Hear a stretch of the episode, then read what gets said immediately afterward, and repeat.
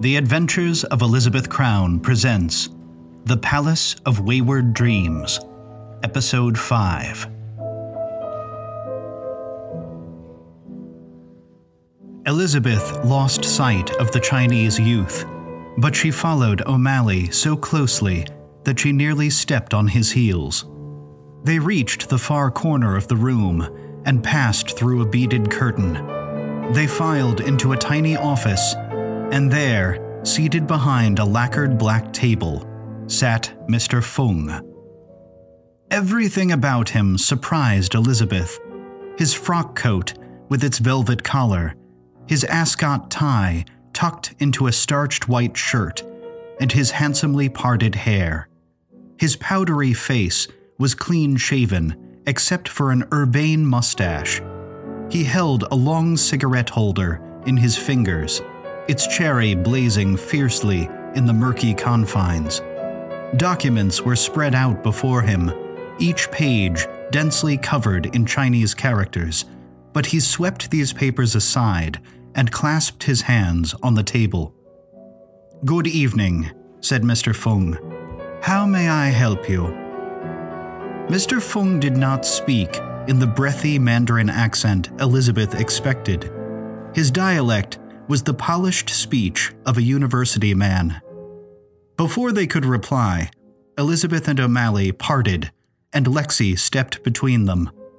Mr. Fung saw her sallow expression and leaned back in his chair, sighing heavily.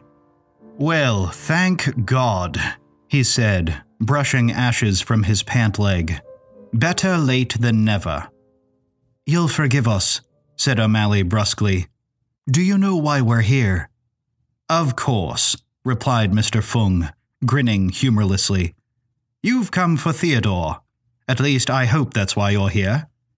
"Can you lead us to him? We'll be happy to pay his bill and be on our way." Mr. Fung flicked his cigarette toward an ashtray and looked up quizzically. "Oh," he said, "I see." "You see what?" said O'Malley. "I see you really don't know why you're here." Mr. Fung rose from his chair and leaned forward, pressing his knuckles into the table. The man's dark silhouette was reflected in its glassy surface. "Before we proceed, please understand, Theodore is my friend, and not because of this." He wagged a finger in the direction of the main room. "Rest assured, Sir Shanley is not one of them, nor has he ever been." "He doesn't smoke opium?" asked Elizabeth. "Absolutely not," bellowed Fung. "I wouldn't hear of it. I would never serve opium to a man I respect, no matter how much he entreated me. I would sooner cut ties altogether than watch a friend go to ruin." "Then where is he?" demanded O'Malley. "Is he not here?" "I'll show you," said Fung. "But bear in mind, although Theodore has never touched an opiate, he has experienced a downfall. What you are about to see will not make sense, not at first. Only listen to me, and once you understand, you'll see why I am on your side."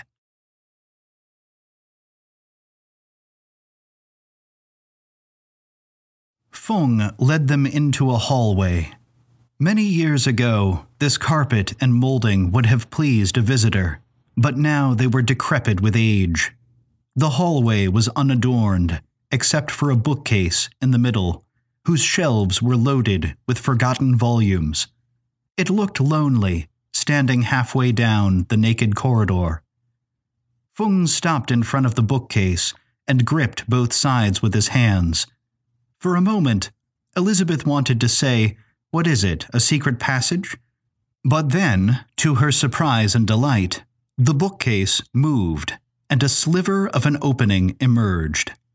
"Nice cover," she said. They slithered through the opening. As Elizabeth stepped into the alcove, she nearly bumped her knee on a clay umbrella stand. She huddled against the wall, took in her surroundings, and tried to hide her disbelief. The space had the size and decor of a living room. The walls were hung with blasé landscape paintings and potted ferns sprawled in the corners. Like the rest of the establishment, windows were absent, so all light emanated from overhanging lamps. In the middle, 5 large chairs were arranged in a circle. Their backs were slanted so that their 5 occupants could comfortably recline. Each figure was crumpled into a chair, head lolling sideways, lost in fathoms of sleep. But before Elizabeth could think to identify these strangers, she spied the room's centerpiece, a large metal box, nearly the size of a steamer trunk, topped with helical cables. 2 antennae protruded from its center, and blue ribbons of electricity crackled upward, bridging the gap between the 2 rods until they sparked into nothingness. Elizabeth was transfixed. The sizzle and pop of unleashed energy made her forget where she was. Skinny wires radiated from the box, rambling along the carpet and climbing the legs of the slumbering quintet. Each wire ended in a small needle, which was inserted into the skin of their faces. Needles were everywhere, lanced into temples and cheeks, into necks and throats. Needles pierced behind their earlobes. Needles were stuck sideways into their brows. Elizabeth watched their closed eyes, which shifted busily behind their lids. Their fingers twitched. Now and again, a shoulder flinched, followed by a foot, but otherwise, they were motionless. There were 2 women, one a raven-haired beauty in an evening gown, the other a dark-skinned woman wearing a flowing sari and bindi on her forehead. There was a middle-aged man in a silk Sherwani tunic, surely the second woman's companion. Another man was young and heavily bearded, with high boots and a blue hunting jacket. And there, on the far side of the room, sat Sir Shanley. His sunken cheeks were scraggly with overgrown gray mutton chops, and his billowed white shirt had been split open, revealing pale skin lined with ribs. He was emaciated, his arms reduced to twigs. Yet his flesh puddled over his bones like oversized clothes. He had lost a great deal of weight, and quickly. Except for the glacial rise of his chest, the man could have been mistaken for dead. "Jump and Jehoshaphat," whispered O'Malley. "Teddy, what have they done to you?" "What we've done," said Fung sternly, "is keep our friend alive." "How do you mean?" "What you see here," said Fung, "is a Soma Lodge." "Dear God," exclaimed O'Malley. "So they do exist." "Exist?" Fung sneered. "They've become quite popular." "Popular or not," interjected Elizabeth, "I haven't the faintest idea what you 2 are talking about."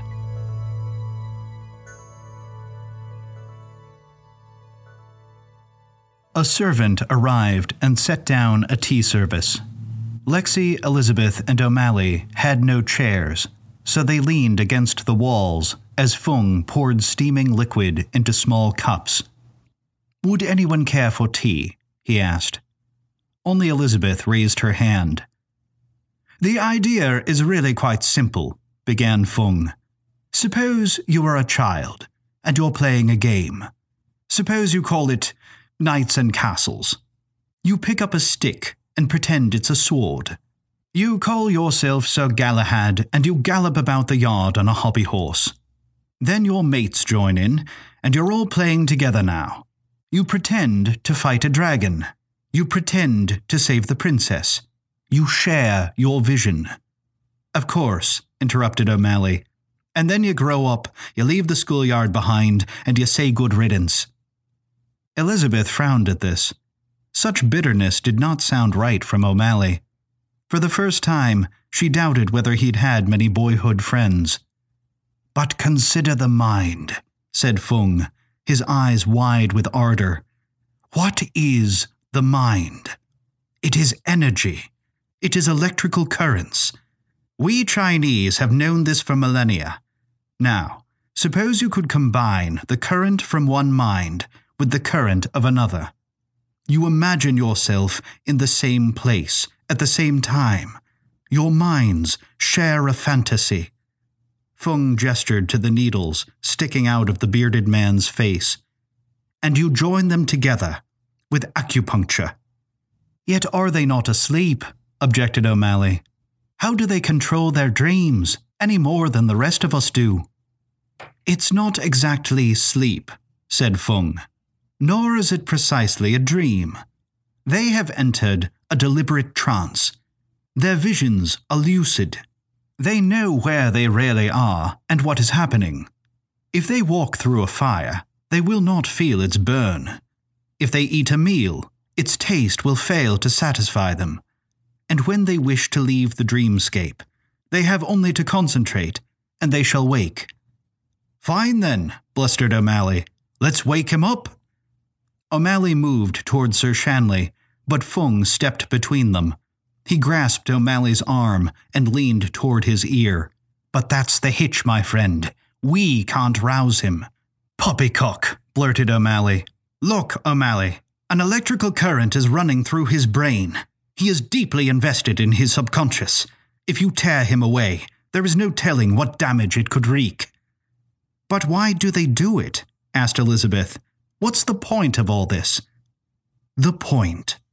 Fung smiled perplexedly. "Entertainment, my dear. A diversion. An escape from the world. Perhaps you are too young to understand, or perhaps life has rewarded you enough. But a Soma Lodge is a place of sanctuary.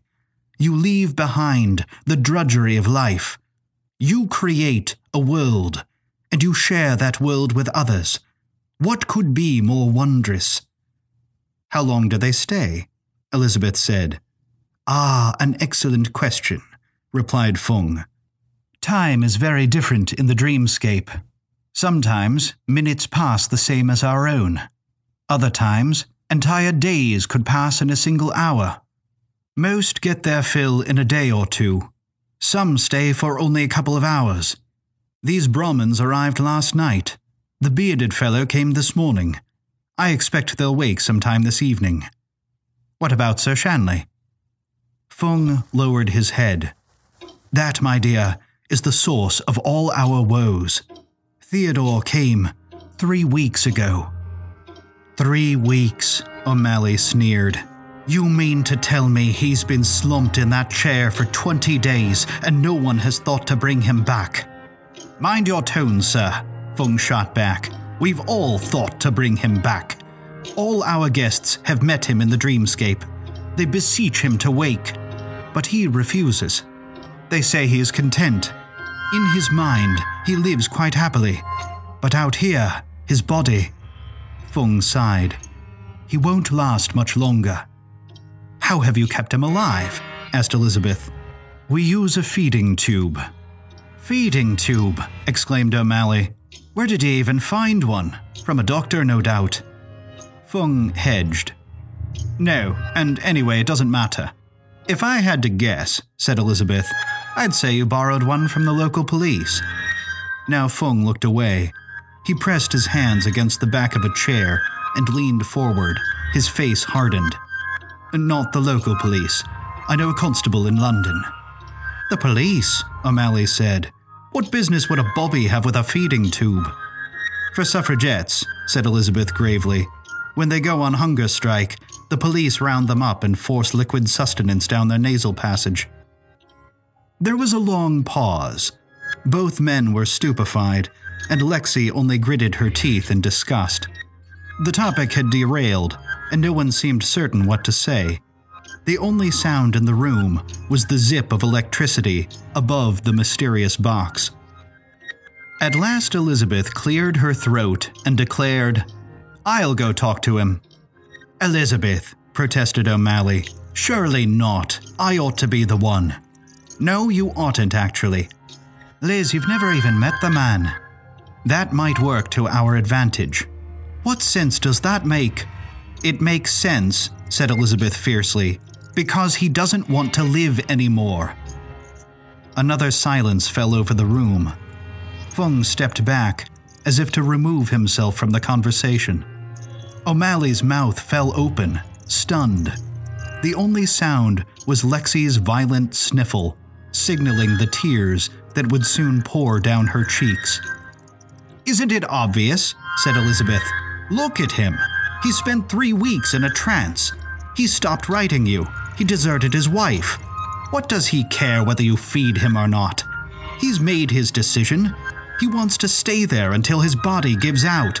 He's given up on everyone he knows. But maybe, just maybe, a stranger can do what a friend can't." They all exchanged glances, but there was nothing to debate. O'Malley scowled, but he couldn't help but nod his assent. Mad as it sounded, Elizabeth was right. They all knew what must now be done.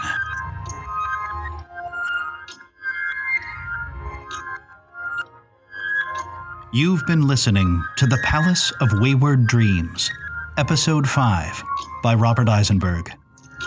The Adventures of Elizabeth Crown are produced by Backpack Media, LLC. Original music by Naoya Sakamata and Six-O-Matic. If you like what you're hearing, you might also enjoy The Mysterious Tongue of Dr. Vermillion and Other Stories, the first book in the Elizabeth Crown series. For more information about the exciting field of uncanology, visit elizabethcrown.net.